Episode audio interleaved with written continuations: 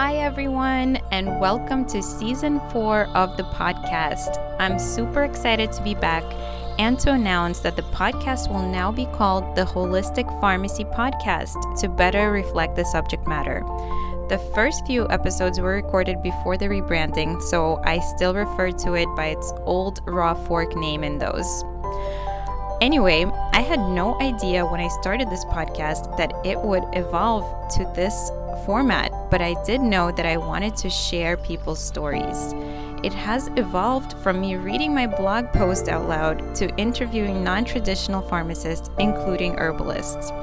Season 4 will air every Friday, highlighting inspirational pharmacists that chose to fit out of the proverbial box and are working to build a new system of care focusing on natural and preventative medicine.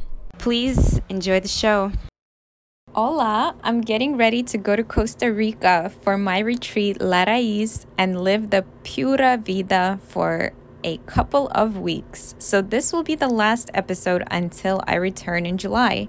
Today, I'm bringing you a riveting conversation between myself and an esteemed colleague and fellow podcast host. I will share our episode from his show in the show notes, so be sure to check that out. Dr. Matmon Harrell is a licensed pharmacist in three states and an advocate for mental health awareness.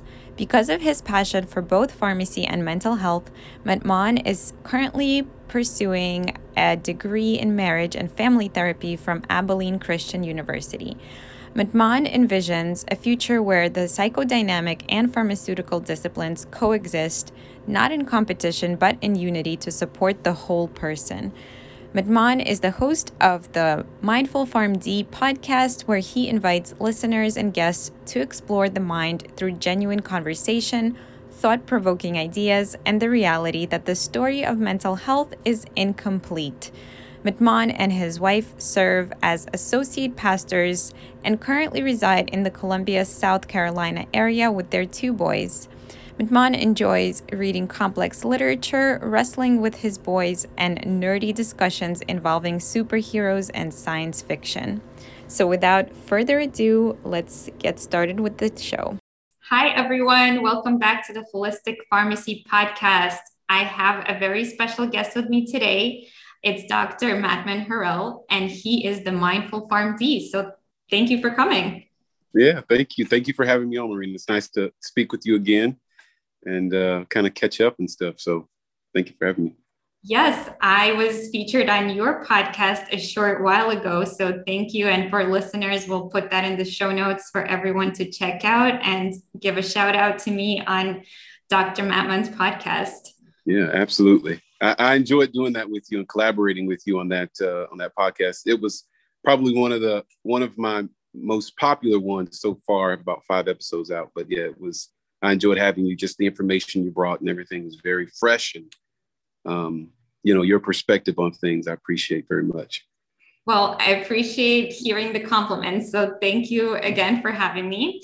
And on my show, I'd love for us to dive deeper into you and your story and your background and how you came to be the Mindful PharmD. So I can't wait to hear about, first of all, how you got started, you know, where you grew up, how you went to pharmacy school, you know, why was this the direction that you chose? Yeah, wow. Um, so I, I grew up in Florida, uh, South Florida to be exact, and um, my household was a busy one. Uh, I think I shared with you previously that briefly that my um, my mom was a single parent and uh, she raised five of us alone, and so a lot of lot of lot of days it was her out working, you know, making sure that we had food on the table. And uh, really, my my brother and I, my older brother and I, were really running the house, so to speak. And it was, as you can imagine, when you have a bunch of adolescent uh, children, you know, running the household, it was a little hectic at times. But um, it was fun. And I remember when I just jumping ahead a little, but I'll come back. But I remember when I was in college uh, and I met my wife, I would tell her, you know, yeah, I want a household full of, I want about five kids. You know, I wanted a big family. Um, obviously, that changed very quickly after we had our first boy. Um, life with kids can be, as you know, can can be stressful sometimes, but uh, but still a joy and fun. But you know, in my household, we were we were like I said, always going, always busy, um, trying to make sure we didn't kill each other. And uh, I, when I really my interest in pharmacy started when I was in um, high school. And obviously, when you're in high school, you, nobody really knows exactly what they want to do or be. But I enjoyed, for me, the biology. Two, two of my favorite courses were biology and chemistry. And um, before I actually applied to pharmacy school, I'd looked at attending um, the University of Central Florida, UCF, to be to major in chemistry. And at the time, too, there was sort of this. Uh, my mom was actually a pharmacy technician, and she would come home and talk to me all the time about working in in that time uh, retail pharmacy. And it sounded interesting. Again i didn't really know what ex- you know exactly what i wanted to do or what i wanted to become. Um, and you know she would push pharmacy you know for me. And really it came from a, a, a perspective of trying to make sure that i was uh, financially secure. Um, mm-hmm you know, I tell everybody all the time, it it's not everybody has the or is, is a, is afforded the opportunity to pursue a passion, um, and that was me. I, I didn't really uh, couldn't really afford to pursue a passion, and, then again, at that time period in my life, didn't really know what my passion was. Right. And, uh, I, I, you know, I'll get to that maybe a little bit later in the interview, but kind of share with you how I came to uh, pursue my passion. But at that time, it was you know pursue something that is going to be financially stable for you and your future family. And so that's what I did. My mom made uh, pharmacy seem very, very appealing. And so I applied to Florida A&M University, College of Pharmacy and Pharmaceutical Sciences, and I was accepted. And uh, yeah, the rest is history. And so I'm here. I am now. What I graduated in 2011. Um, you know, 10 years later, and uh, I've been practicing. I've I've had experience across the field, retail, um, managed care, pharmacy. And now I'm, I'm at this place where I want to dive more into mental health and figuring out how I can bridge, you know, and marry my two passions now, my two fields, because I've developed this passion for pharmacy. Um, and I love the professional pharmacy, absolutely. And then I've also sort of realize that my my main passion and goal is to focus on mental health, and so that's kind of where I am uh, right now, and, with regard to the mind being the mindful PharmD, as I as I call myself. Yeah, I'd love to dive deeper into where that name and tagline came from for you, but also uh, I just want to comment on how you grew up in a family of five and then you wanted a family of five of your own for five kids. Uh, I mean, and I would love to know also what your siblings ended up doing in terms of career and like how you all divided and conquered, like, you know, what would be a savvy profession for each of you? Yeah, man. so I, I am I'm a first of uh, my family to really graduate from higher education um, with a first of all, obviously with my my doctorate degree, but um, my siblings, they really pursued different different paths, if you will. Um, two of my sisters pursued a degree in um, dental to become a dental hygienist, and they were out in California. And the field is I'm not not don't know if you're familiar with California, but the field is very competitive out there. Mm. And so they ended up changing, change it really changing their minds, um, and you know went a different route. One of my sisters is uh, and was uh, really um, passionate about acting, and she really she pursued a degree, not a degree rather, but a, a pathway toward acting. Didn't pan out, as sometimes life, you know, throws curveballs our way. Um, and so she she actually came back over on the East Coast, and now she's she's um she's with my she's in the same city as my mom in Georgia, um, and she's got a family down there, and she she's working on herself, you know, and and trying to I- improve her situation. But for the most part, um, she's still passionate about acting. Sometimes I make fun of her because she has all of these different personalities, and I and I you know she she recorded a movie um, one time, a very low budget film, but um, you know I I've I've watched it and and I I've always come back to her and tell you know you've you've got an art for this. You know after you get settled in over here on the East Coast, you should really. I know Atlanta is a really good area for for actors. You know, it's so, sort of the East Coast answer to um, Hollywood. Yeah, and I was just gonna say it's like an up and coming Hollywood. Seriously, and so you know, all the movies we see now, it says you know filmed in Georgia, uh, Atlanta, Georgia. So you know, I told you, you know, you should really pursue that. And then one of my other sisters is an art, um, an author. She's written a few books, and again, more in the realm of romantic novels and and those kind of things. I actually own a few of them. Um, haven't had a chance to read them because I'm focused on on um, nonfiction right now. But uh, but she has a gift and a talent in that as well. My older brother, he really just works odd jobs, um, sort of an entrepreneur himself. Um, you know, with with skills in construction, skills in um, you know, really just being a handyman. Um, and then I do have my younger sister. She and I were one of the closest ones growing up. She's still out west right now with her husband, who's in the military. And uh, they have uh, a three year old daughter, beautiful three year old daughter, and one on the way, another daughter on the way. I feel sorry for them. They've got two girls. Nothing against women, but you know, I always say, man, I couldn't, I probably couldn't have uh, two girls or or uh, a daughter just because I would I would go crazy. I know what it's like to live in a household uh, full of younger sisters, and so you know, they they drove me crazy at times. But um, what's that? You need a lot of bathrooms to get. Yes, a lot of a lot of bathrooms, um, a lot of patience. But um, I, um, but yeah, she she's pursuing a degree in healthcare management, so similar similar to our field. And so I've, I've been kind of uh, coaching her and talking with her and what she plans to do. You know, and, and saying, hey, you know, you can work for a hospital, you can start a consultant business there's so much you can do with um, with the degree she's pursuing, and so um, I stay connected with her. But yeah, that that's sort of my siblings. They're they're all over the place, as you could tell. wow, you know. Yeah. So as you can see, even though you're all from the same family, you know, you had the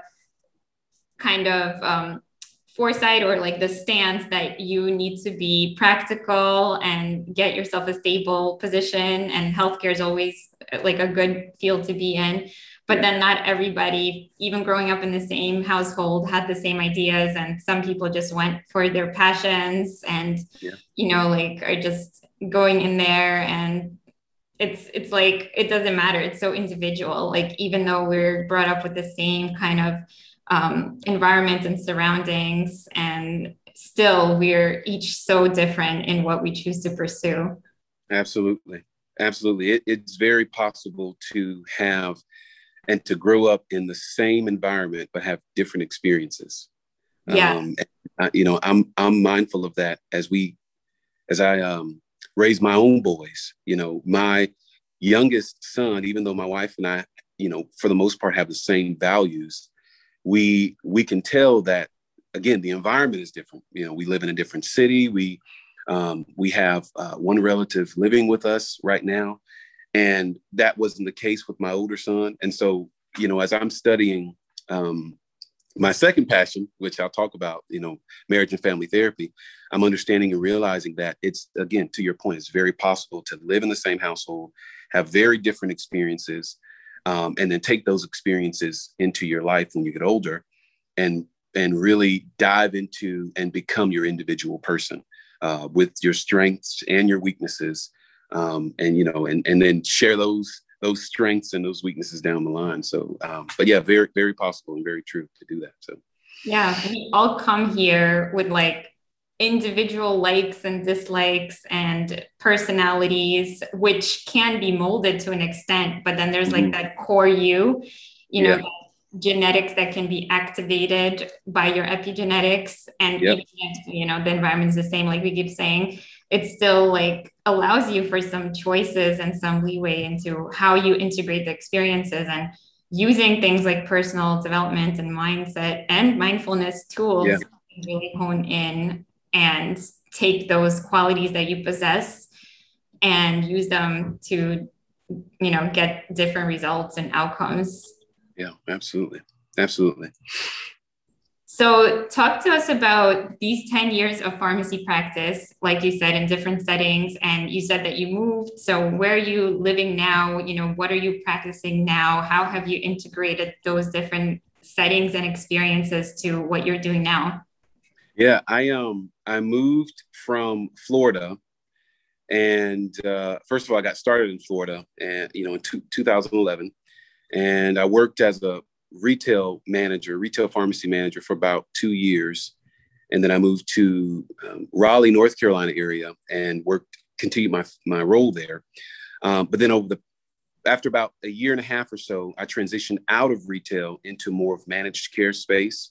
Mm-hmm. Um, and I was doing, you know, prior authorization reviews. And after about six months, I got promoted to be the deputy director of the uh, contract that that um, the company I was working for that they had for North Carolina Medicaid, and that was the best time that I had really in my career um, because I was creating clinical policy um, for North Carolina Medicaid beneficiaries. Um, I was, you know, you know, interacting with with folks in ways, uh, immediate mediative ways. Um, for example, you know, whenever a, somebody on my team would deny a prior authorization or make an adverse decision, the I would be the one on the other end talking with providers saying, hey, you know, here's sort of where the clinical criteria stands with the state. And you know, here's how we can get the patient something that is clinically beneficial, but is also um, financially advantageous or financially responsible for the state of North Carolina. And having those conversations and interacting with, with patients, interacting with providers, and then also interacting with mediators, hearing, I got to meet so many different people and hear their stories about, you know, patients with, with chronic pain, for example, and why this specific medication is working for them. And sometimes when, when we're in clinical practice, we can we have all this knowledge about how you know what clinical regimen to use and um, and how to work through uh, clinical guidelines. But at the end of the day, there's a patient on the other end of that of those clinical you know those clinical guidelines. And thankfully, the field I believe the healthcare field is moving more in such a way to where we can say, well, yes, take the clinical guidelines, but also use the patient as a guide. And you know what works for one patient is not going to work for another patient, even if it's been studied, even if it's been, you know, it, all of the T's have been crossed and the I's have been dotted in these clinical studies.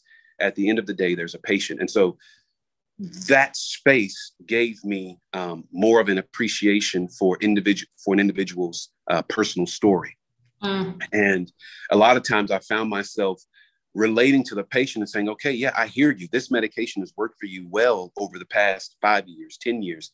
Let's let's let's not disrupt therapy. Let's let's keep this on board. Um, and so th- I really enjoyed that work.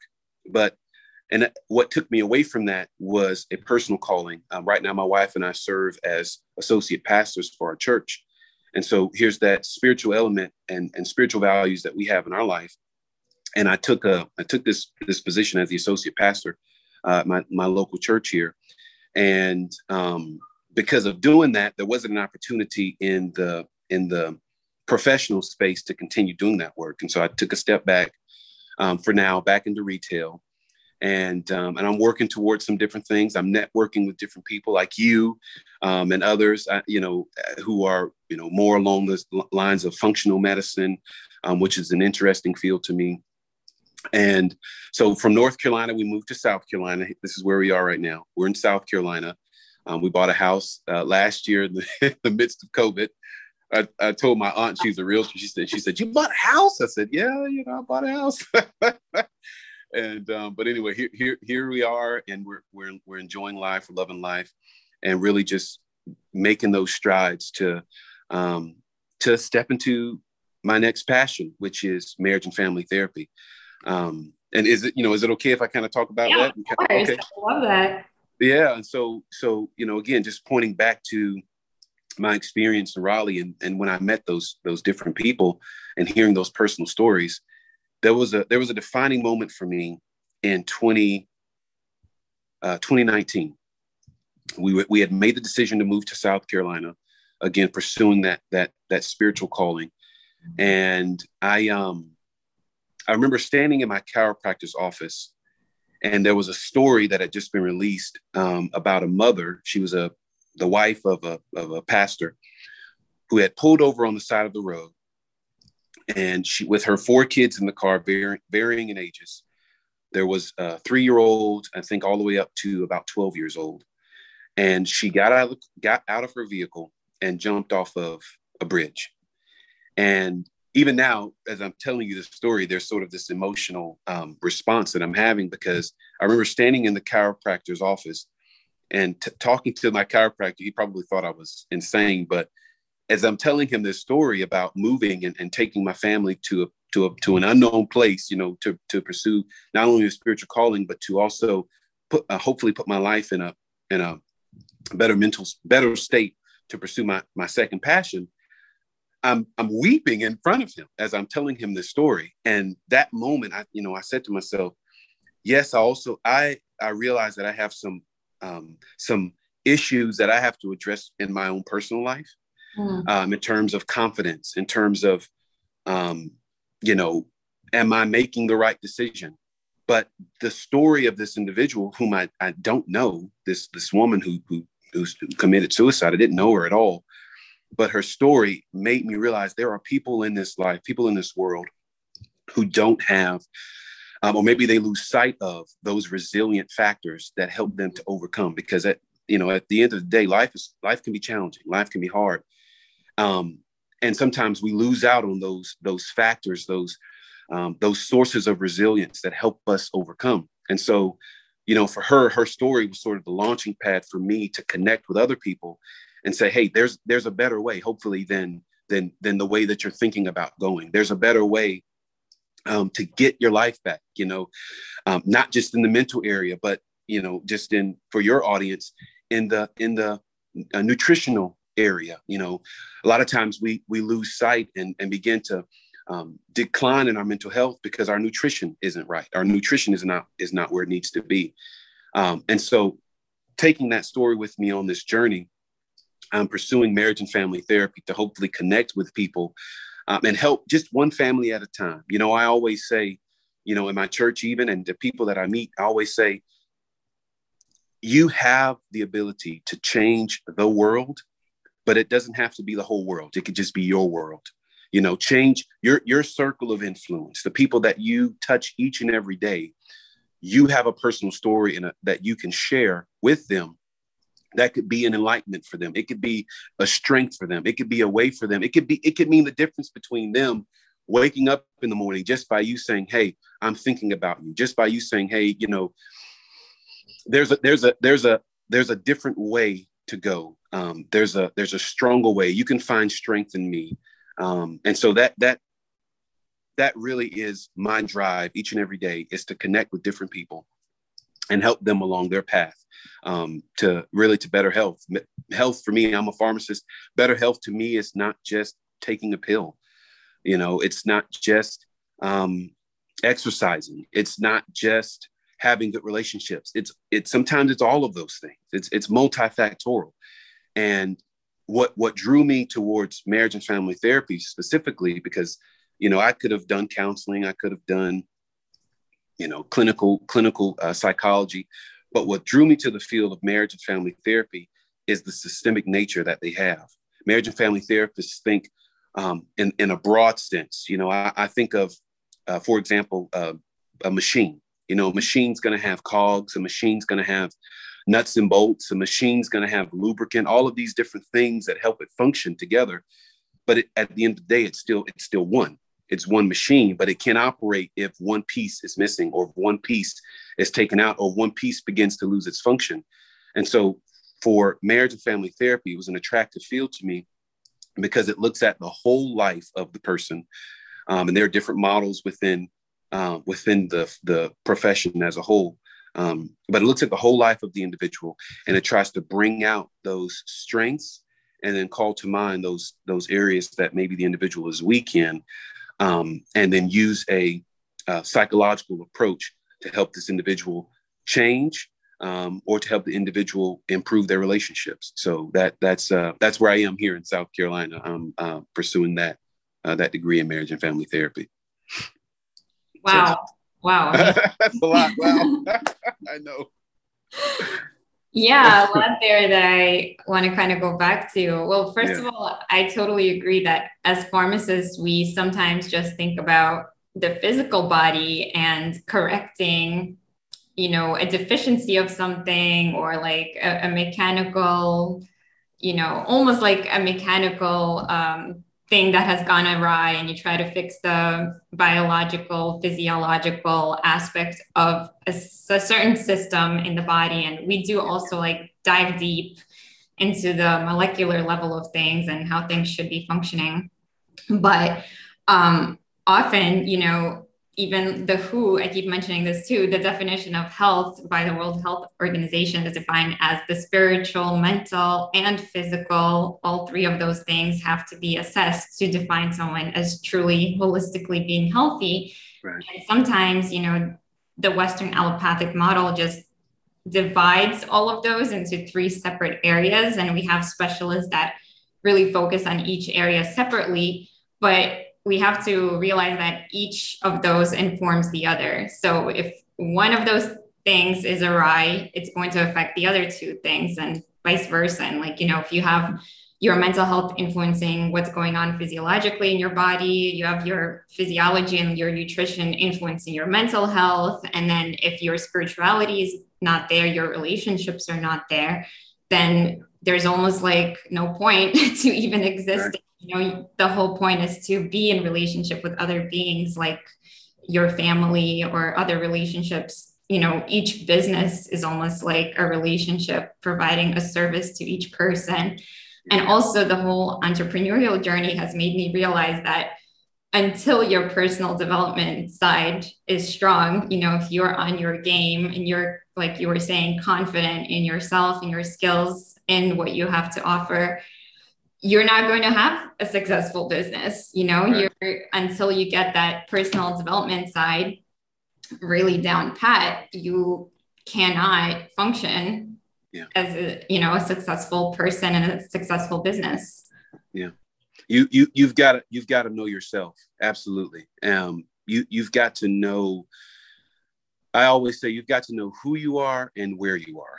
Um, where you are physically and where you are mentally you know, because every every season in life, and that's exactly what it is. It's a season. Like we go through these seasons where um, I just came out of one. If I could be totally transparent, where I um I just on a any given day just felt like, you know, that there's a certain aspect of, again, am I am I confident enough? Can I actually do what I'm pursuing? Um, why am I back in school. Like, what is going on? Like, you know, I spent six years in in pharmacy school, got my doctorate, and I thought, man, I'll never go to school again. and and I hate that I thought that because if I had the the sort of the mindset of, you know, keep learning, you know, it, there's a part of me that's always interested in learning, but uh, up until the last two or three years, have I I haven't really acted on it. And mm. so now I'm at this point in my life where it's like, okay, you know, six years have gone by, seven years have gone by. I love my profession, but there's more that I can be learning. There's more that I can be doing. You know, counting and and and standing up all day on your feet is not the only way. That's this isn't the only avenue of pharmacy. So, you know, that there's that hunger that that comes from, or that hunger rather that leads to curiosity. Uh, and so, but you, you have to know who you are and where you are in order to help somebody else. Because if you if you don't know who you are then you can't really um, help somebody else figure out who they are and help them along their path. And if you don't know where you are in your mental state don't know what season of life you're in then it's going to be a little for me it's going to be a little challenging to make those next steps and to take those next steps. And so know who you are know where you are so that you can then make um, and build upon um, the, the connections that you are making. And you know, I have to be honest with you.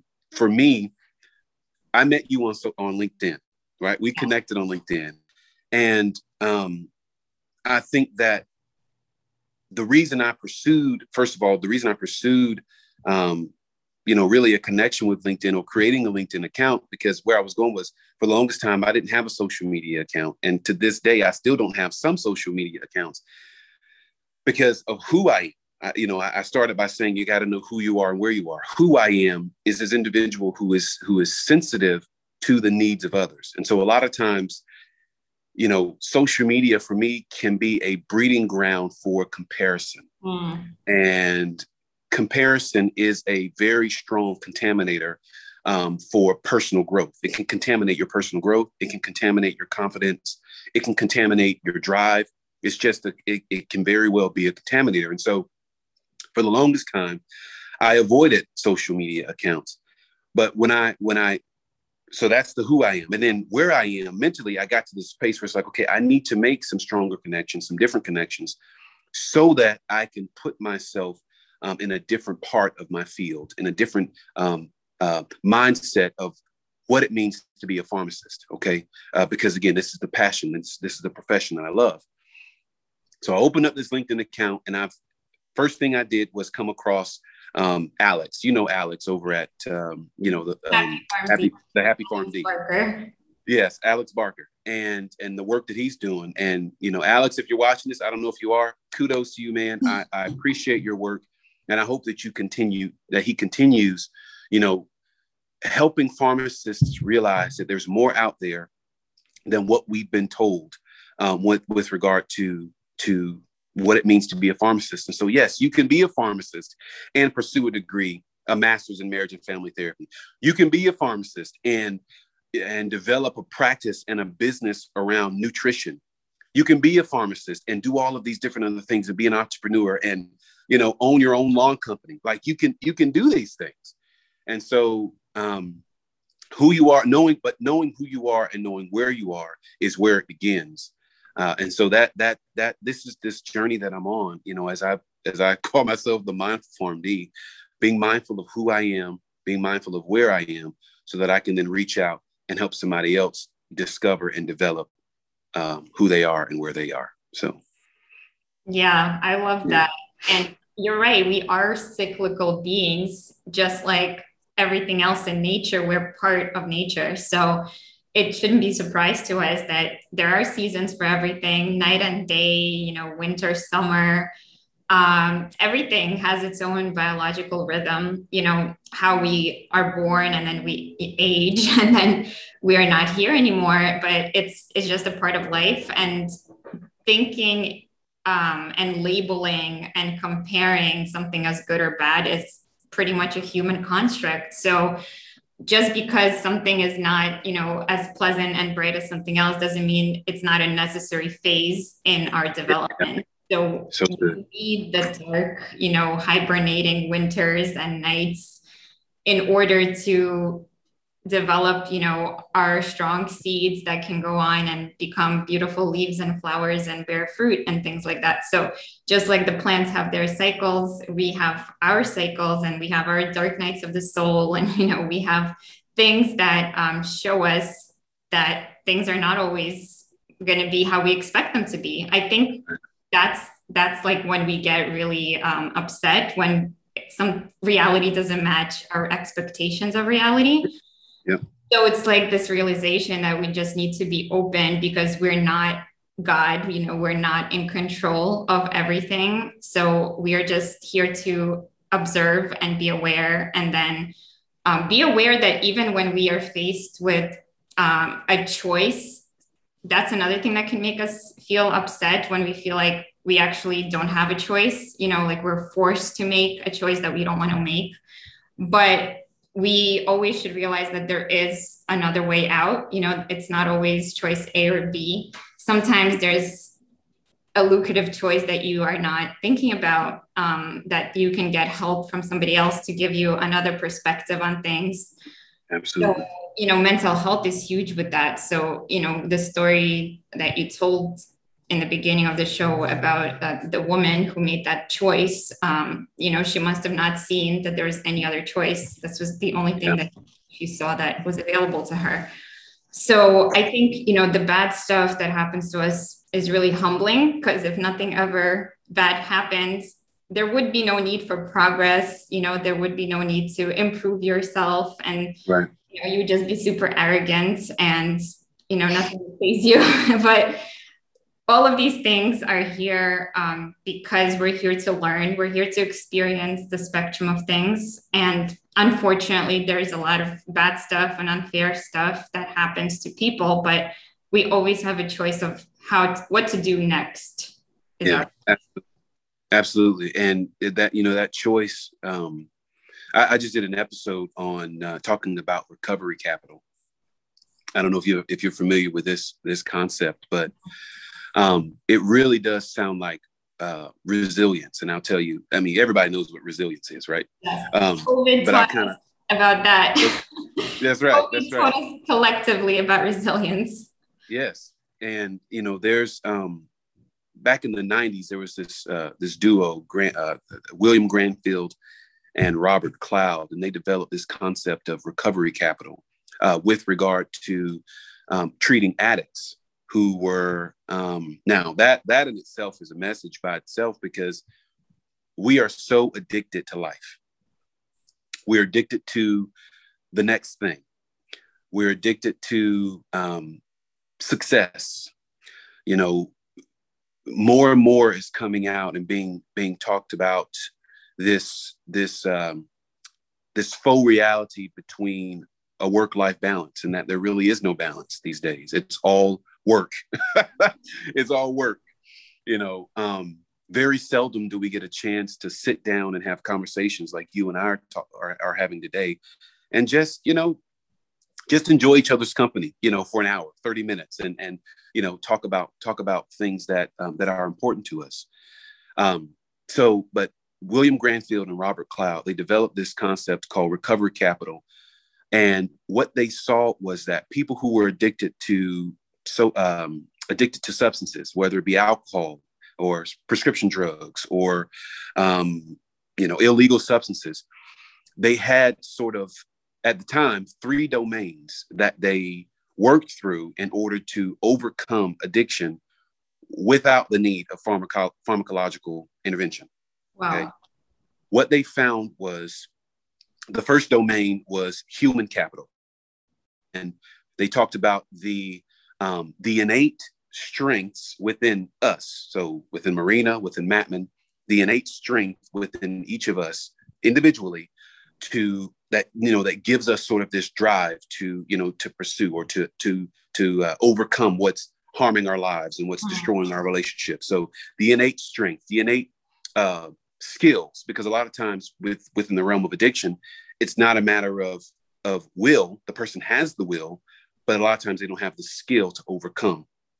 Um, they don't know how to uh, or what steps to make. So the human capital sort of addresses um, those things. And you know, when you think systemically, you have to say, okay, well, from a young age, what's feeding that human capital? What's funding that that capital? What's going into the reserve individual to give them strength? So that's the human capital domain.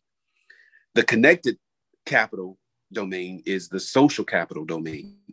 And the social capital domain is um, your relationships. How strong are they? Not the not the quantity.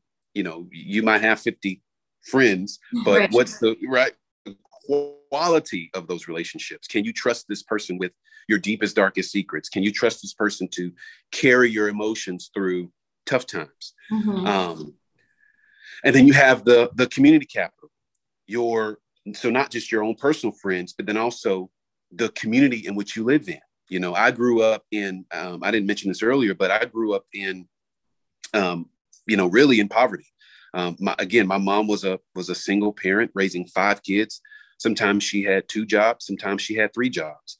Um, and so in that in the community we grew up in, you know, a lot of times the kids were left to their own devices uh, because parents were out, you know, working.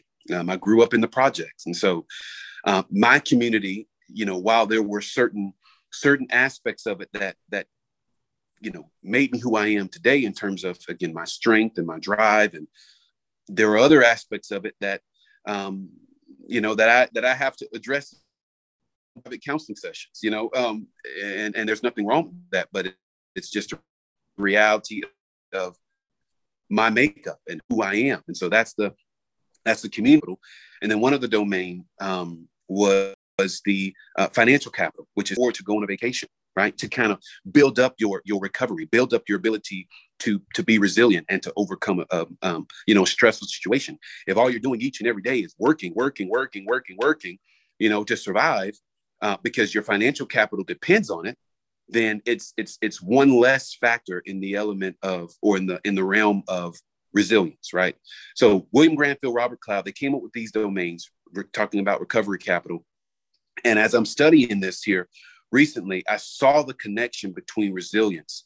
Yes, they were talking about addiction and addiction to, to substances, but there's also this, as I as I started out by saying, there's also this, again, the fact that we're addicted to life. Sometimes we need to have a, a strong resilience fund you know, recovery capital, resilience fund, same thing, a strong resilience fund that gives us the strength to overcome in uh, tough seasons of our life. Mm. And, you know, I, I ask you, I ask your listeners, I ask my listeners, what is it? What's fueling your resilience right now? Because because life is cyclical, because life is seasonal, you know, summer, winter, fall, just around the corner, you might be in summer right now, just around the corner might be a winter where you feel you feel uh, you know personally uh, unsuccessful. You feel drained because you you you know you haven't had those seasons of rest. You just you know just going going going going going all year long. You have to understand that you're depleting your resilience. You're mm-hmm. depleting your fund, and so you have to you have to go through those seasons of winter in order to stop, to rest, let the ground you know we, we're t- if we're talking agriculture let the ground rest right? Stop digging up the fruit stop digging up the um, the harvest and let it rest. And so we have to do the same thing in our own lives if we're gonna uh, you know be resilient and overcome and and um, have a different experience. So. Yeah thank you so much for sharing. Yeah. Um, i agree. I think we often forget about those cycles and the seasons and we just try because of like the construct of our society and capitalism and all of that uh, we just try to fit in with what everybody else is doing and especially in like huge metropolitan cities and when we see like these go-getters all around us and a-type personalities it's difficult not to get sucked in and perceive that as normal yeah. but when take a larger look at the big picture of who we are once again and what brings us health and joy and personal success and you know what success really means for us. And it's not usually being super depleted and having money in the bank doesn't really to me spell out you know the picture of success. The picture of success to me is like somebody who controls their time and actually has yeah to schedule in joyful activities or can rest when they need to rest. Uh, you know, and for, unfortunately, our society just doesn't really value rest, um, yeah. even though proper rest can actually make for more of a successful, you know, project completion. It and, does. Yeah. All of that. So it's like we really have this idea of like working per hour, you know, rather than um, working per the fruition of a project and then mm-hmm. getting some rest between the next project because yeah. that would be a cyclical way to go about it.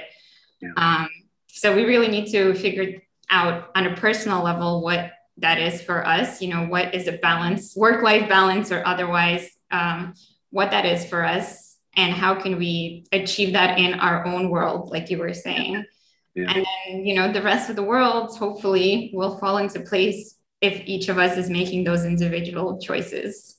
Absolutely. I um you you mentioned something you know about what success was to you and I just kind of want to revisit that real quick. You know, for me, I agree with you and success for me is having successors. Like if you have people coming after you who you're walking with, whether it's your your children, whether it's your co your colleagues, um, an intern, you know, yeah. like people that you're you're pouring into. You know, at my church, I always tell uh, uh, the ministers that I work with and the other um, the other leaders in my church, I always tell them um, as I'm developing them. One question I always ask them is, "Who are you walking with right now?" You know, you might be walking with God, you know, but who are you walking with in the physical sense on this earth? Um, holding hands with them and taking them on this journey, walking with them on their journey, um, and you know, and really pouring into because that to me is um, is a true mark of success because we can't take you know if if we can't take any of this with us. No. Right? We have we have a finite life. We have you know 75 85 maybe some 95 years or so. Um, and we can't take any of this physical stuff with us you know? And so but what we can remember and recall are those relationships that we had. We can't remember and recall the people that we um, and the lives and that you know that we poured into.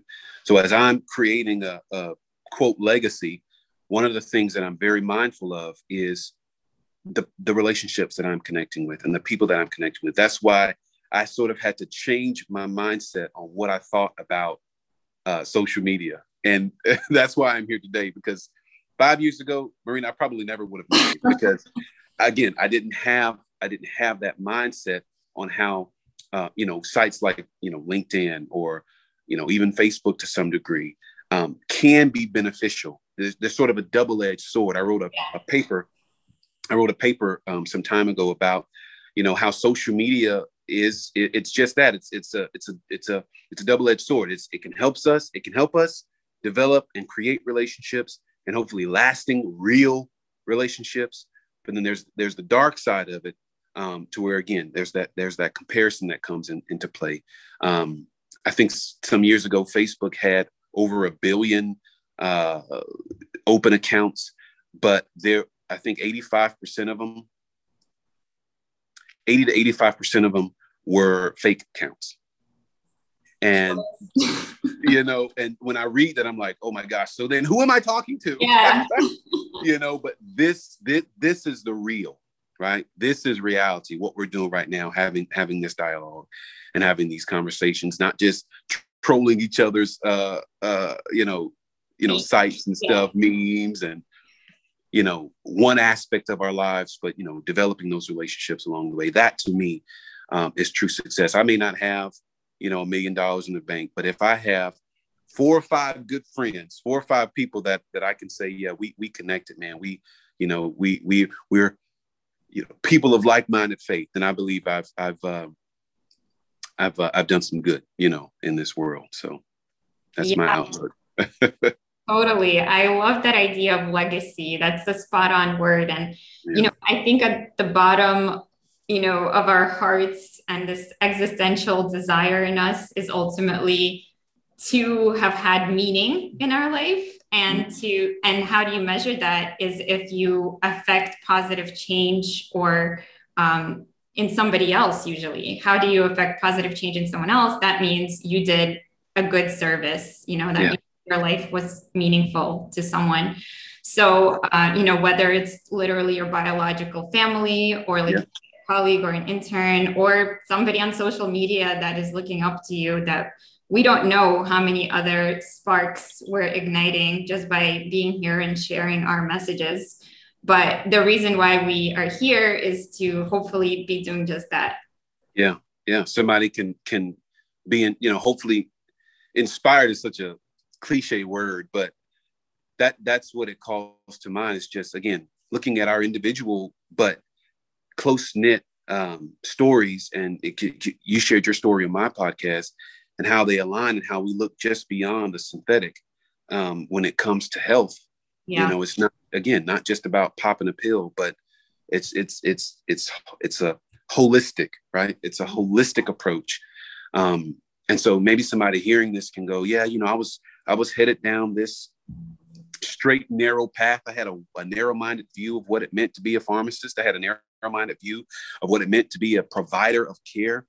Uh, but you know, those two, they they really did something to change my mind. Uh, and the other the other guests too that you've had on have really done something to change my mind and to, and to give me a different outlook. And you know what? Now I'm going to go this way. I'm going to go, um, you know, take route B. You mentioned earlier, you know, uh, you know, I'm going to go take route B and and and really see where that leads me. And maybe along the way, I'll meet some different people, and they'll they'll help me take a different route. You know, and so but that's what it's all about, man. Just living living life together. We are not made to be um, in this life alone. Right. You know, you you you sort of mentioned that briefly on on on when we talked on my podcast. You know, we are relational beings. Um, the, you know, the fact that we're here. Um, you know, say we talked about legacy. You know, we're we're live. We can live somebody's legacy in the positive and the, in the negative.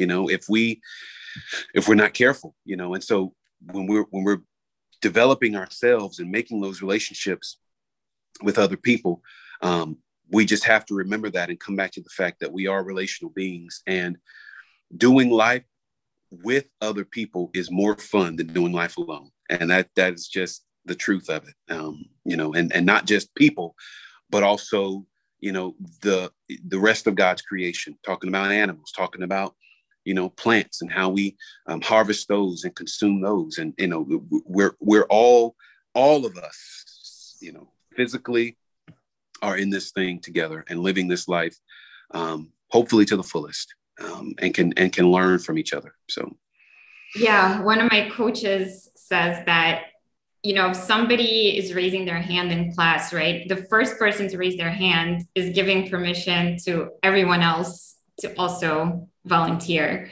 Like mm-hmm. nobody wants to be the first one to be different, right? Um, but then if somebody does take route B, then everybody else suddenly knows that it's possible.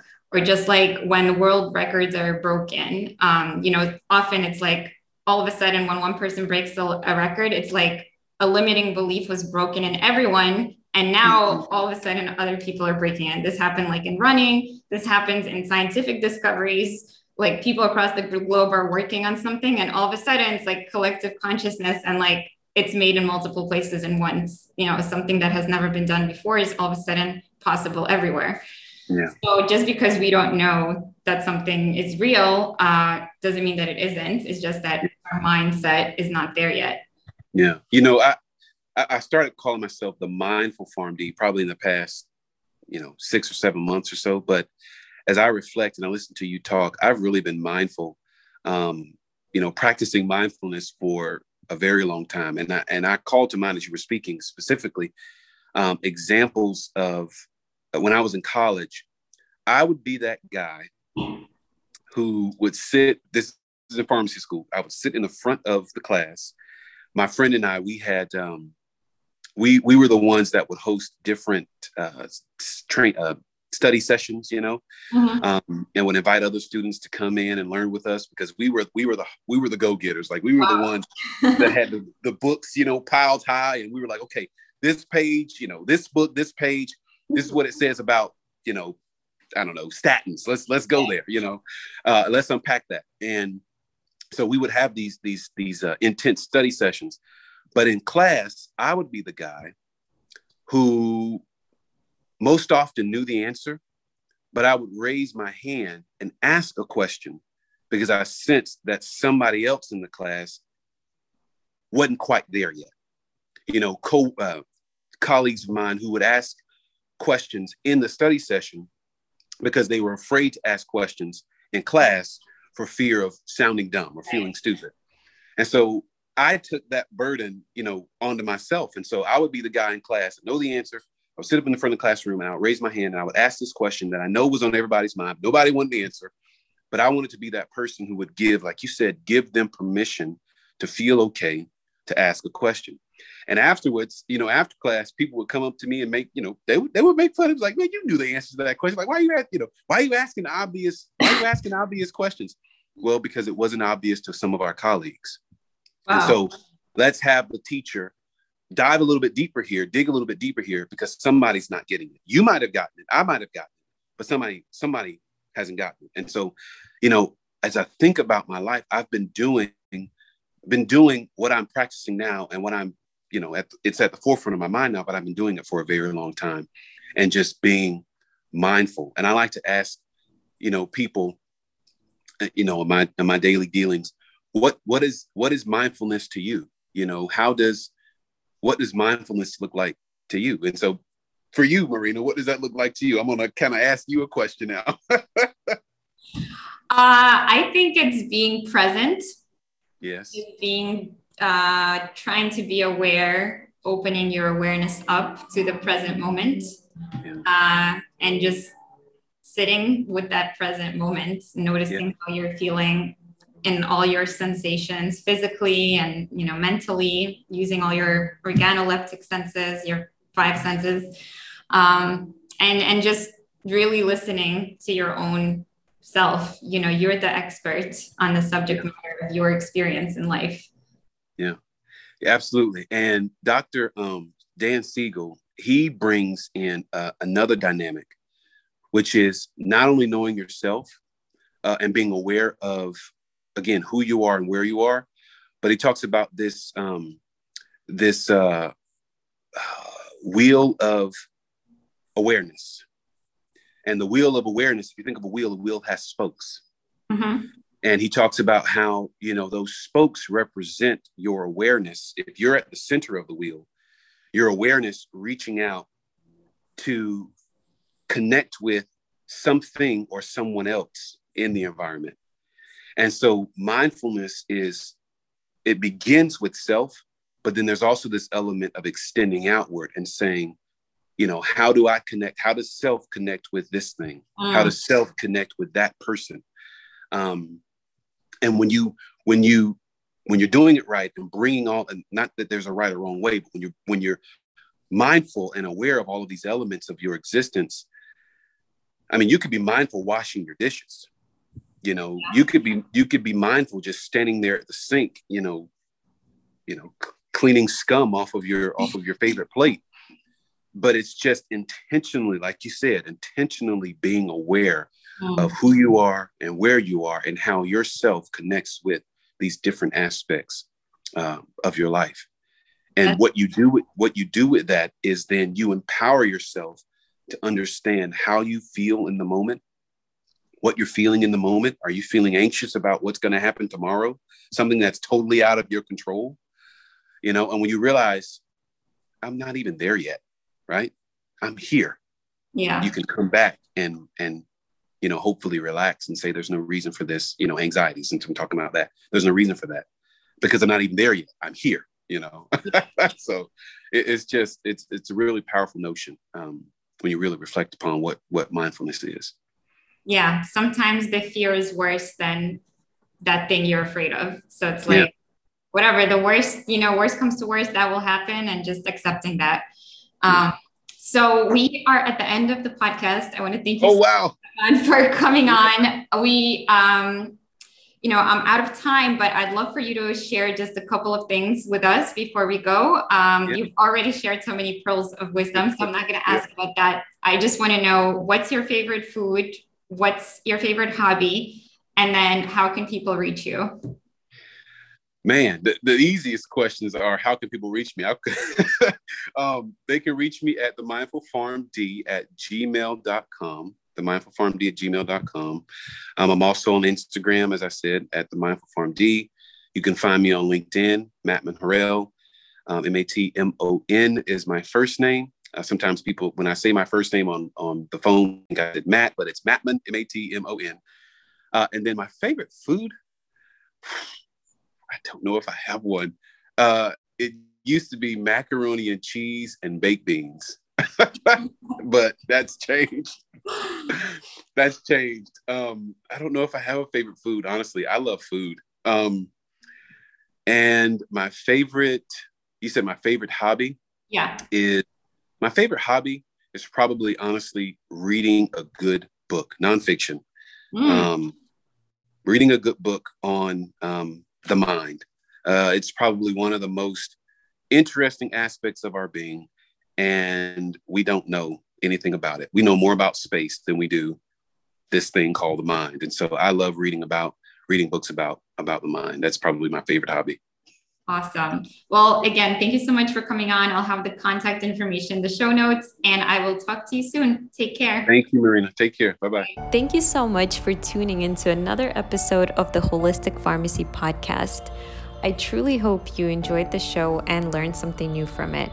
I certainly get super inspired by the guests I have on.